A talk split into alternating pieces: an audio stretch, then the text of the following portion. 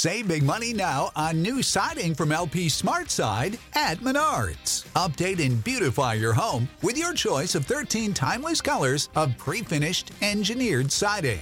It's durable and includes a Sherwin Williams factory finish paint warranty that means no painting for years to come. View our entire selection of siding from LP SmartSide today. And don't forget to check out our flyer on menards.com for all the great deals happening now. Save Hey, it's Joel Davis, wide receiver for Bethune Cookman. You are here listening to On the Fin Side. It ain't the left side or the right side, then it must be the fin side. It ain't the left side. Thank you, Solo D. Welcome to another episode of On the Fin Side here with Kat and Paul Pickin. You can follow us on Facebook, Twitter, Spreaker, iTunes, YouTube, and on iHeartRadio. Paul and I are continuing to drill down into very big needs for the Dolphins position by position. This, I believe, was Paul's top need at the tight end spot.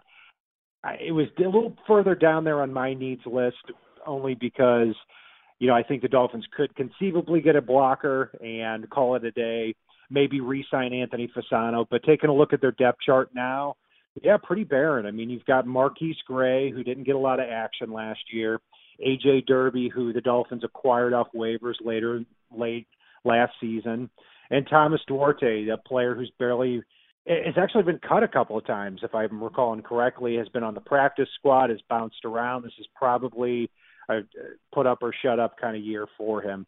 But there really is no Kellen Winslow, Eric Ebron, Tyler Eifert type of prospect in the first round this year, Paul. And that we're probably not going to see anybody in the top 15.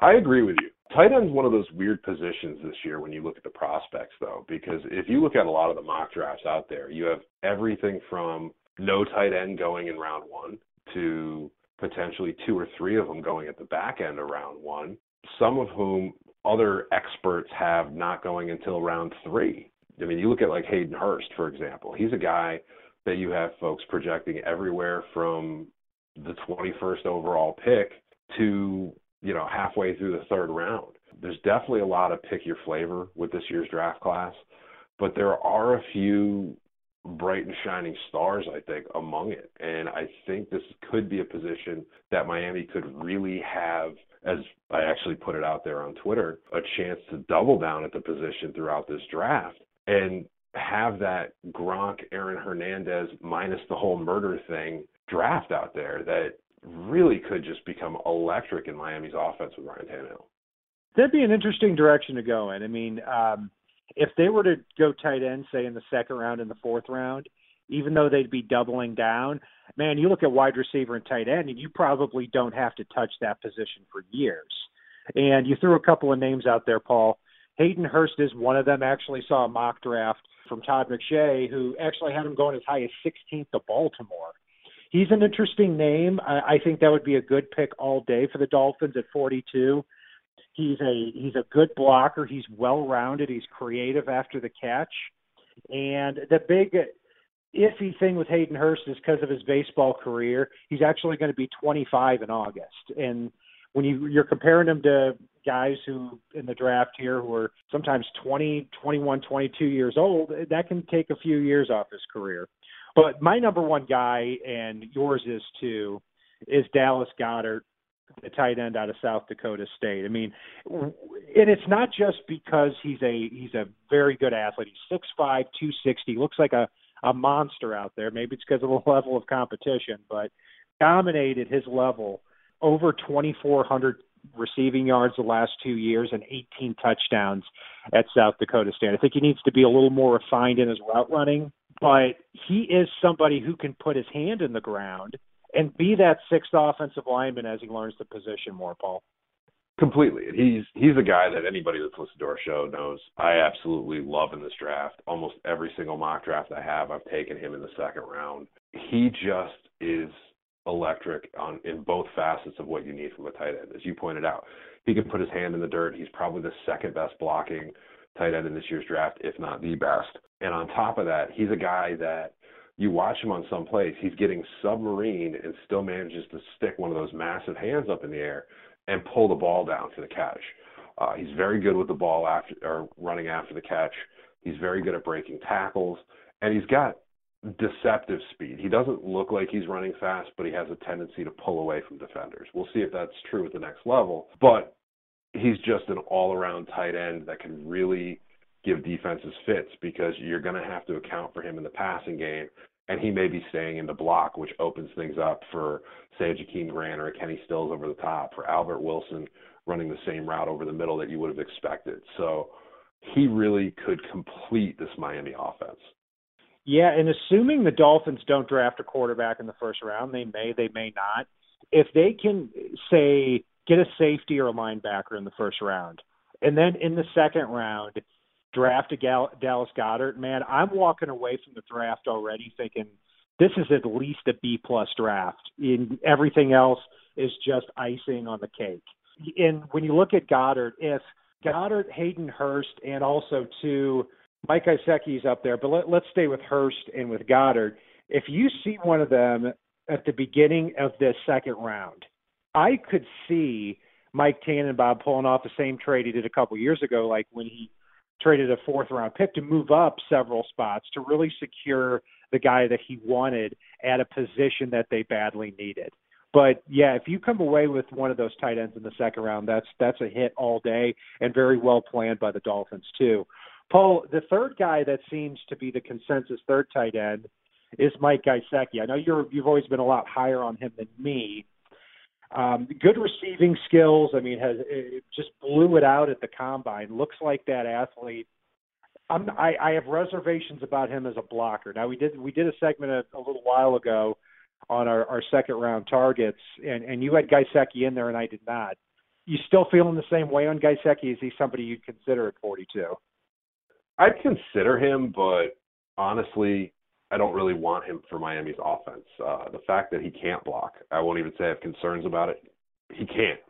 Right. He just doesn't seem like a fit to me. For me, I'd I'd almost rather they go after one of the later round tight ends that I think is a better fit for the offense and maybe more productive for Miami, or at least make the players around him productive. Say like a Tyler Conklin, who I know you've mentioned a few times, Ian Thomas, one of those guys that can come in and be productive, but also put their hand in the dirt. Yeah, and, and that's kind of the difference in these tight ends in this class because you've really got you've got Hurst and Goedert at the top, and then your third it seems to be Gesicki uh, yeah, I'm talking about rate ranked from a consensus standpoint. Then your fourth and fifth tight ends are pretty well defined too. Mark Andrews out of Oklahoma and Ian Thomas out of Indiana. Mark Andrews has some concerns as a blocker too, but I think he has the body type to be able to do it.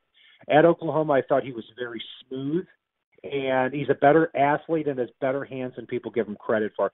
I, I see him being not quite as physical of a version of Travis Kelce, but I think he's somebody who's going to get open in the pros, a smart, smooth player. Ian Thomas is interesting because he was a real late bloomer at Indiana, but this is a kid, a very good athlete, and he's six foot four, 270 pounds. He's got long arms. He can block, but he only had 32 catches at Indiana. He had four in 2016 and 28 in, in 2017. But then again, Antonio Gates didn't play college football. Jimmy Graham only had 17 catches. So it is a position where great college success doesn't necessarily dictate great NFL performance. But going back, Paul, to the the rest of the tight ends here, you mentioned Tyler Conklin. A, a couple other guys to keep in mind.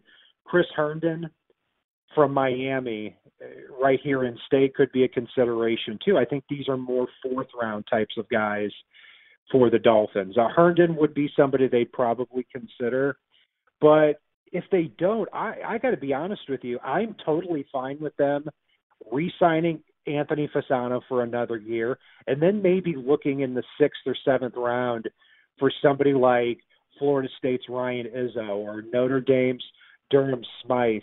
These types of players, because if if it's a blocker that they need for this offense, and it might be because when you look at that Mike Martz philosophy that Adam Gase is probably going to embrace, you may only need a, a blocker at tight end. And Anthony Fasano has been one of the best in the business and could probably do that same thing this year too.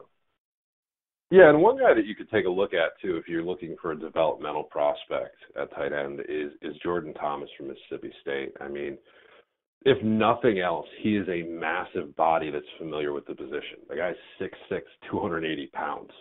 So, I mean, if you're looking to develop somebody as a blocker and you you've got a chip on your shoulder and think you could teach them the technique, why not go for the most massive tight end in this draft class and, and see if you can teach him to put his hand in the dirt and bowl over one of these small defensive ends.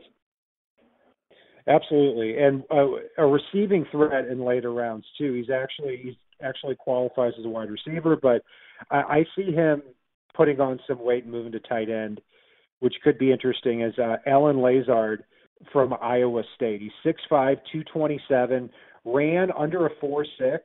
Doesn't separate all that well. Not a surprise for one of those giant receivers.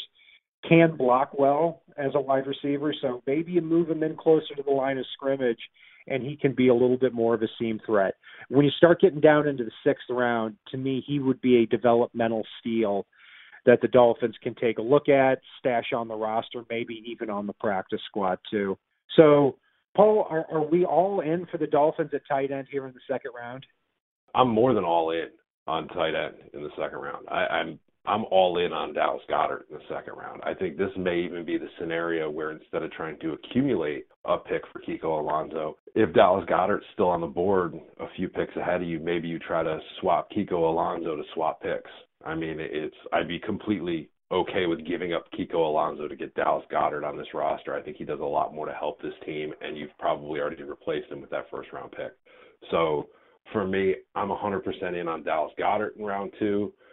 I get a little leery about some of the other round two guys after that, just because some of the ones that we've mentioned are probably just as good that you could get in the third or fourth round as what you're probably going to take if you're not taking Goedert, at least as far as fits for this offense.